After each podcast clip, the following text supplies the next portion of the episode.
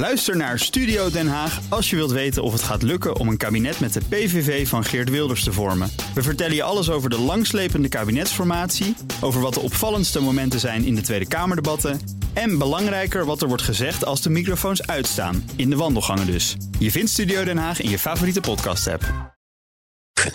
Postma in Amerika. Tijd voor het Amerikaanse nieuws door de ogen van onze correspondent in Washington, Jan Posma. Jan, we gaan het hebben over de politieke boodschap in countrymuziek. Vaak is dat heel patriotisch, maar jij vond deze week een nieuw liedje dat daar opvallend van afwijkt. Neem ons eerst eens mee naar dat genre van vaderlandslievende countrymuziek. Hoe klinkt dat?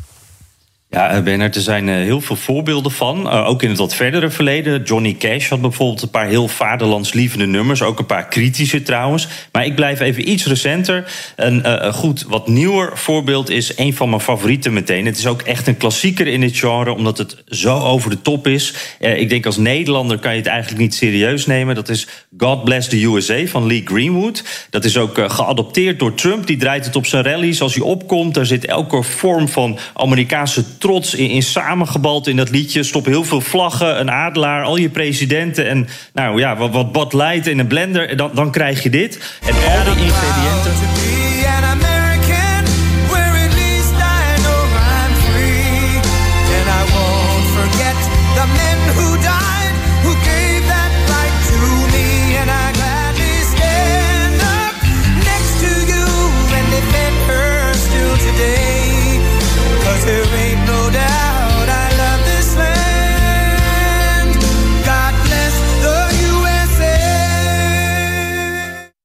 Ja, dat wil ik nog zeggen, komt allemaal nog samen in het refrein wat je hier hoorde. En in de Republikeinse hoek met name, zal je niet verbazen, zijn dit nummers echt heel populair. Zijn het ook echt hits. En elk jaar met de 4th of July worden die natuurlijk gedraaid op de radio via Spotify. Dus dit zijn ook goudmijntjes voor de makers.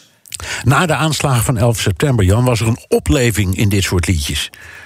Ja, ja, ook wel logisch natuurlijk. En uit die periode is er ook een nummer wat heel vrolijk klinkt, maar wat echt vol opgekropte woede zit. Dat is van Toby Keith.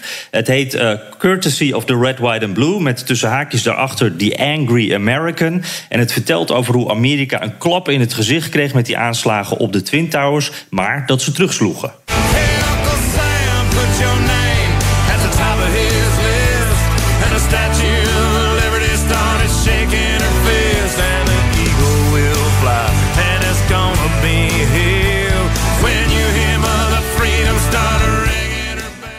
Ja, je hoort, daar zit ook echt alles in. En hij gaat nog even door. We're gonna light the sky like the 4th of July. Dus vuurwerk, maar dan met bommen. En dan het refrein courtesy of the red, white and blue... met de complimenten van ons, Amerikanen dus. En dit wordt meegezongen alsof het een, een voetbalkraker is. Alsof het Hazes is. Maar dit gaat dus over wraak en oorlog in Afghanistan en Irak. Ja, naar nu, Jan. Jij vond een nummer in dit genre... maar ook met een duidelijk andere toon. Een teken van de tijd misschien?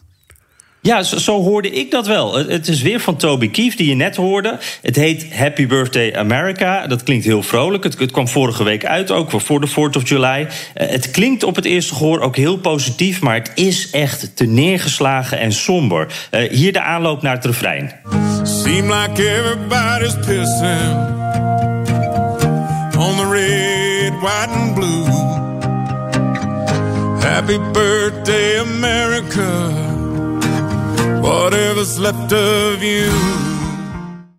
Nou, dat klinkt toch heel anders. Iedereen zeurt en zeikt over ons, zingt hij. Gefeliciteerd Amerika, tenminste wat er nog van je over is. En hij vertelt dan over hoe Amerika na de twee wereldoorlogen oorlogen de lieveling van de wereld was. Maar dat er nu helemaal geen waardering meer is. En hij zegt, eh, zonder God zijn onze dagen geteld. We gaan je missen. Je was het beste dat er ooit was. En hij vraagt zich dan af, ja, al die kapotte steden door links vernield. En rechts kan het ook maar niet goed krijgen. Waar moet ik nog voor stemmen? I just come home with blues. The lesser of two evils, all we ever get to choose.